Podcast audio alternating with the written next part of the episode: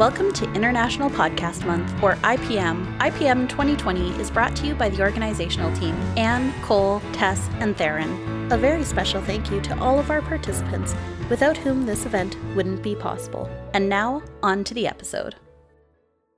Welcome to another IPM Creator Conversation episode. Uh, this is Cole Burkhart, and today I am interviewing Faith McQuinn, uh, creator, writer, and producer of uh, Boom, um, a a uh, tension-filled narrative podcast uh, about a uh, young man trying to clear his name after the tragic death of his girlfriend. Um, before we jump in, I'm going to draw you into this episode for the show uh, with. Sorry, before we jump in, I'm going to draw you into this episode with the trailer for the show, just so you can get a taste of what Faith and I are going to be talking about throughout the rest of this episode. So, do you have plans Friday? No, you want to do something? Well, yeah, I was thinking we could go bowling maybe? Who's all coming? Uh, just you uh, and, and me. Oh. All right. Sounds good. Hey, Jen! I'm here! Jen! attachment is made of state-of-the-art Sure-Lock fibers. Jen! A story about loss, a story about recovery. Boom, a serial drama podcast presented by Observer Pictures. And welcome back. Uh, Faith, thank you so much for joining us. Yes, thank you for having me. So, um, it looks like you've done quite a few things in your life from crafting music videos to working on live television and indie films. Uh, what made you decide to turn into to podcasting? well, it was kind of a twofold thing. I my mom is old enough to have grown up listening to radio shows. Mm-hmm. So she introduced me to things like X minus one and The Shadow when I was younger, and I really got into old radio shows. And I listened to a lot of that. So I knew that that was a thing that I liked. And I did, I went to film school and I'd been making films, and I hadn't really heard modern po- podcasts until I started listening to um, like the Bright Sessions and We're Alive. And I realized that maybe I could do this with a script that I had because I just don't have the money to, you know, blow up things in real life. So Right. I, I thought, hey, maybe I should try this podcasting thing out. So it all kind of just happened from life experiences and having no money. you know that that that's that's a very familiar feeling I think in the podcasting community. Yes. Um, so you just uh finished Boom. There there are four four seasons out. You just wrapped up Boom, um, which I have to say is is one of my favorite podcasts. I think it does tension extremely well. Uh, how Oh, how does you. it feel to to finally to finally have finished uh something you've been working on for two three years now? um wonderful like i thought i was going i actually thought i was going to be sadder about it but i did cry when i finished editing the episode and then when i sent it to josh my sound designer and he like Mhm. sent it back and we had a fully finished episode. I cried but it was they were happy tears. It was just like i completed this thing and it's the largest grandest scoped project I've ever done in my life and to come to a completion and people loving it or hating it however they feel about it I was it was just kind of a wonderful feeling to, of completion Oh, well, good. Um, uh, could you tell us a little bit more about that that that journey? Um, is there anything you wish you knew going into going into Boom, or any advice you'd give your your younger self? um I think my biggest creatively my biggest regret is rushing the story in season 1 I really Mm-hmm. when I started it, this all Boom is based on a novel I wrote. And Okay. the first season is the first half of the novel, and then seasons two, three, and four are the second half. And I kind of wish Ah. I had made season one two seasons Like we probably could have gotten five seasons out of this if I had taken my time and mm-hmm. like really explored characters in season one. That's like the thing I wish I could go back and do. I'm never going to do that. but I kind of wish I'd spent more time with them. Oh, you don't, you don't want to release a Boom extended edition? No, I don't think so. I am not Peter Jackson. I will not be doing that. but other than that, I I really I used a lot of my film experience. So I have no idea if other audio mm-hmm. drama producers do this, but I just I pretty much did it as if I were doing a film just without a camera. So a lot of the mistakes that I think I would have made, I made when I was in college making short films. a lot of that stuff wasn't there, but yeah, storytelling mm-hmm. wise, I do wish I just spent a little more time with the characters. Mm-hmm. Uh, do you find that it was it was easy for you to adapt that that film technique into podcasting, and how do you think that's that's changed now that you become more accustomed to to podcasting or writing for podcasting? Uh, that first season, I I spent a lot of time leaning on the narrator. Um, If you go back and like listen through all the seasons, the narrator gets less and less and less because I learned how to tell story through sound a little mm-hmm. better. Like that first season, it was very difficult for me to figure out would somebody understand this sound that I'm trying to convey, and how do I get my characters to say things that they would actually just be doing? I was always a mm-hmm. big visual person, still am. So when I made films, there was very little dialogue because I was trying to show it on screen. And podcasting is com- the complete reverse. I have to. I was like, people have to talk. there has to be some discussion. so yeah, so it was a lot of like trying to learn how to bring visual storytelling into, I guess, oral, oral, A U R A L. I don't know. How, Yeah. what's the equivalent? um, oral storytelling, and I think I've gotten better at that. And when I did margaritas and donuts, we didn't have a narrator at all because I figured out how to get these characters to express themselves, and everyone could get that visual in their head. Awesome. Um uh so you mentioned a little bit about letting go of that that narrator, but what do you believe was the most challenging part about recording that that last season or any of the seasons in general? um it's it's interesting because i when i wrote the first season no one had heard it. And then like subsequent actually seasons one and two um no one had heard it. I wrote seasons one and two before we um released any episodes. So seasons three and four were a lot of um fan fan or you know i guess love and hate comments in my head of how these characters should live. Mm. And that made season four and i know people are like don't read the comments. Get don't do that. And i was like but i just i do anyway. We all do. There's no uh-huh. way. No Yep. creator ignores the comments completely.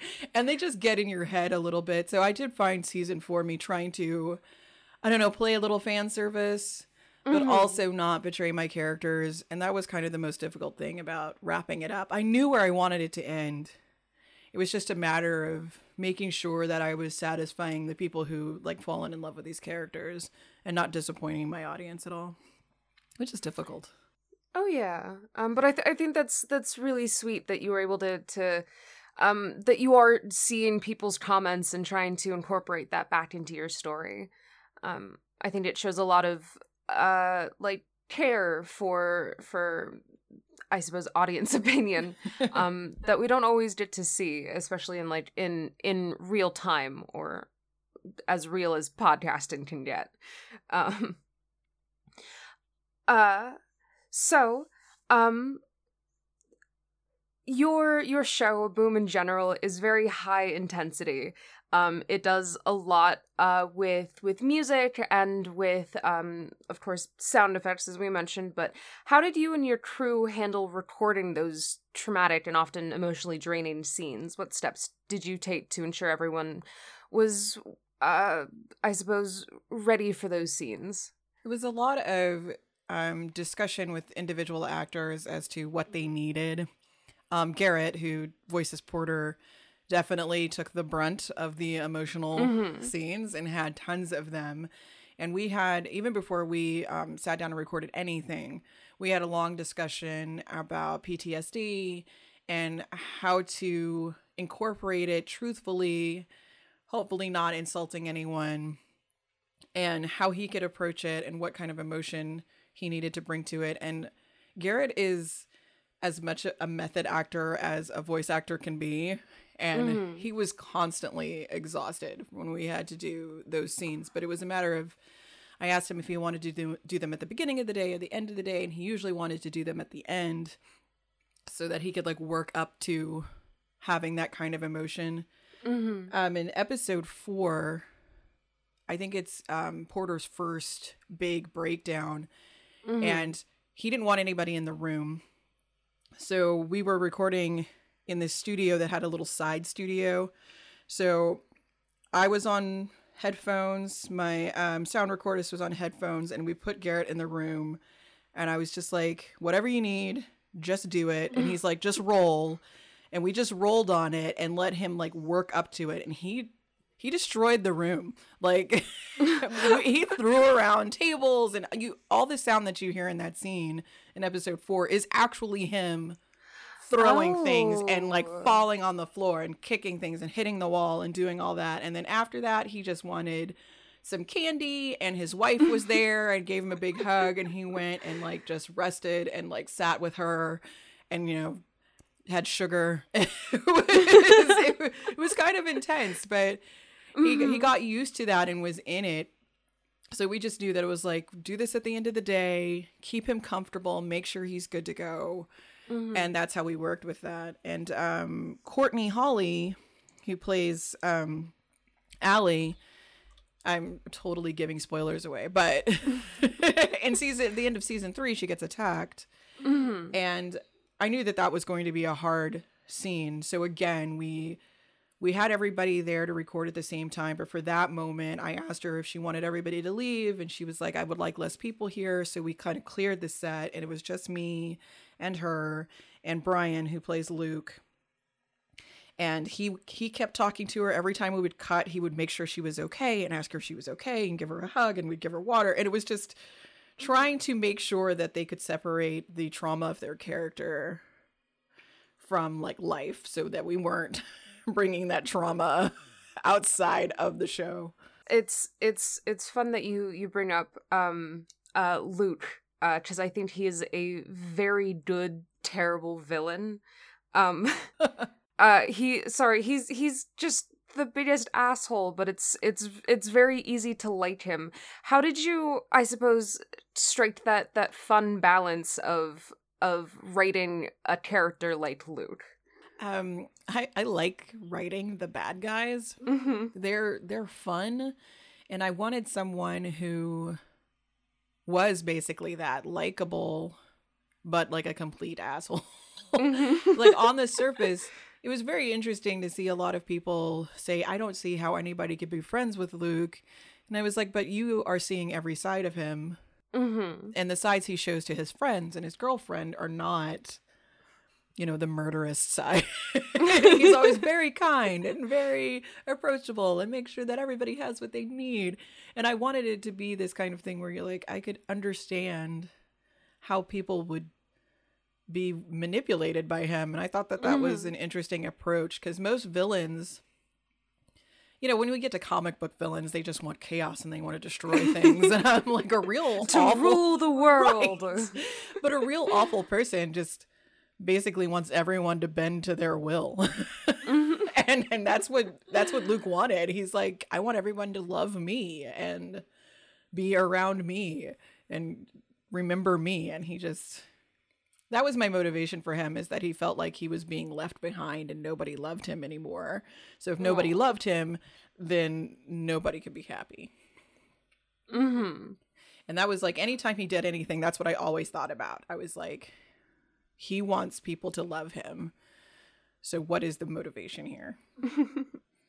Uh, it's it's very good. It definitely it it gets oh it gets real intense in season f- in season four, and I don't want to spoil anything for our listeners, but oh, just those last couple of episodes are so good. Well. Um,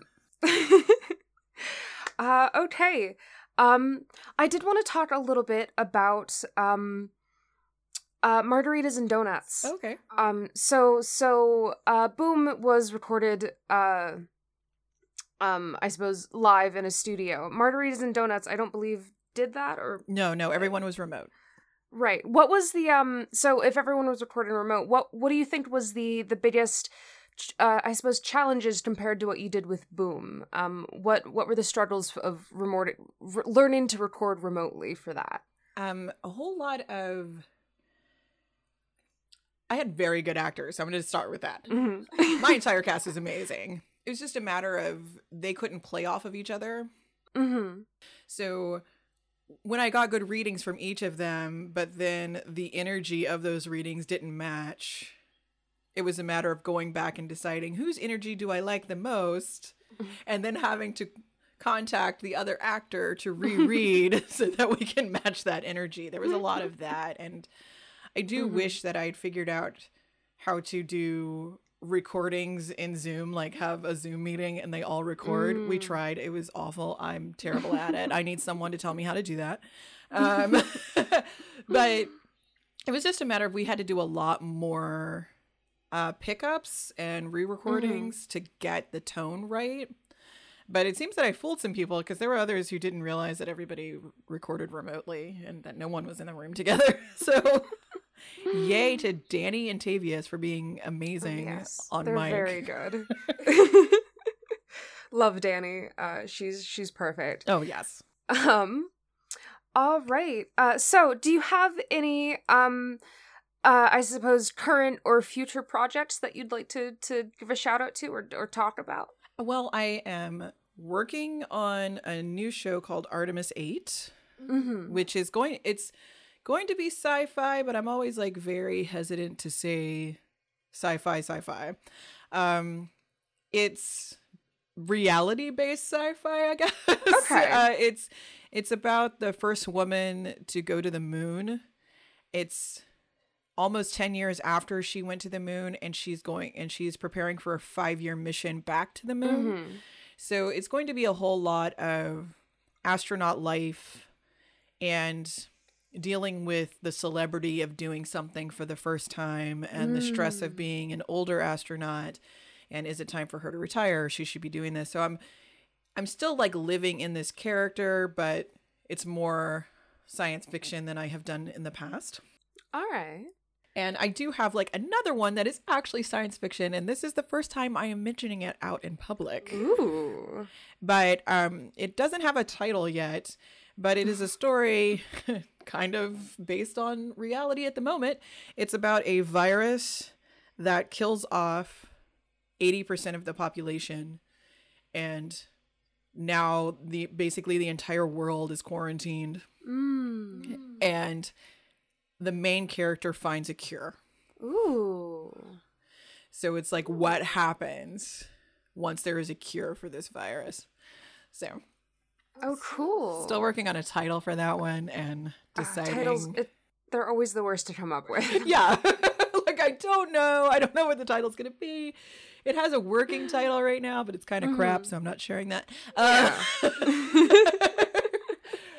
I don't I don't know when that one's going to happen because I get when I can't work on one project, I think of five more. So Uh, the writer's curse. Yes. Uh, perfect. Um, so in your in your downtime, um, do you have any podcasts or any sort of, of media that you've been enjoying lately? Um, I just started. Um, oh my gosh, my brain just left me. Give me two seconds. I just completely forgot what it's totally called. fine. Windfall. Windfall. Mm, I mhm. have been a big fan of Bob forever and Mhm. had this podcast on my list forever. And I'm so mad at myself for taking so long to listen to it because it is amazing. And I am almost done with season one, but I love it. Windfall is great. And I'm re listening to uh, Fan Wars, The Empire Claps Back, Oh yes, because I love it. It just makes me It's happy. so good. and I just I need happy stuff in my Right. life. so th- those are the podcasts I've been into lately. Oh, awesome. Um, I I do I do really love both those shows. Um, they're they're very refreshing, especially um in in today's day and age. Yes. Um, All right, so uh, we're gonna wrap this up with I think um kind of a, a an easier question.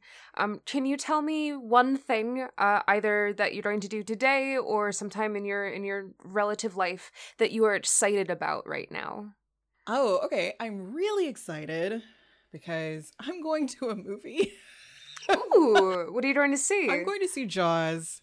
I love Jaws, and theaters just open here this weekend. I've got my Mhm. masks, I've got my blankets. I am ready to go sit in a theater by myself because I'm pretty sure I'm going to be the only one there, which is exactly how I like it. I am going to watch a movie in a theater for the first time since March, and I'm excited. Good. Jaws is also a great movie. yes. And I've never seen it in theaters, so this should be Oh, so much fun. Oh. oh yeah, got that that high definition shark action going on. All right, well, perfect. Um, uh, thank you so much for coming on and, and talking with me about about your shows. Um, I had a lot of fun today. oh, thank you. This was great. All right, and and just for our listeners, uh, where can they find you on the internet? Um, all of my stuff, Instagram, Facebook, and Twitter is under Observer Pix, P I X. You can find us there, and the website is observerpictures.com. Perfect, and we'll put links to everything in the show notes so people know where to find you and and every fun thing that you've mentioned today. Wonderful. All right, well, thank you so much for for joining me. Thank you, Cole.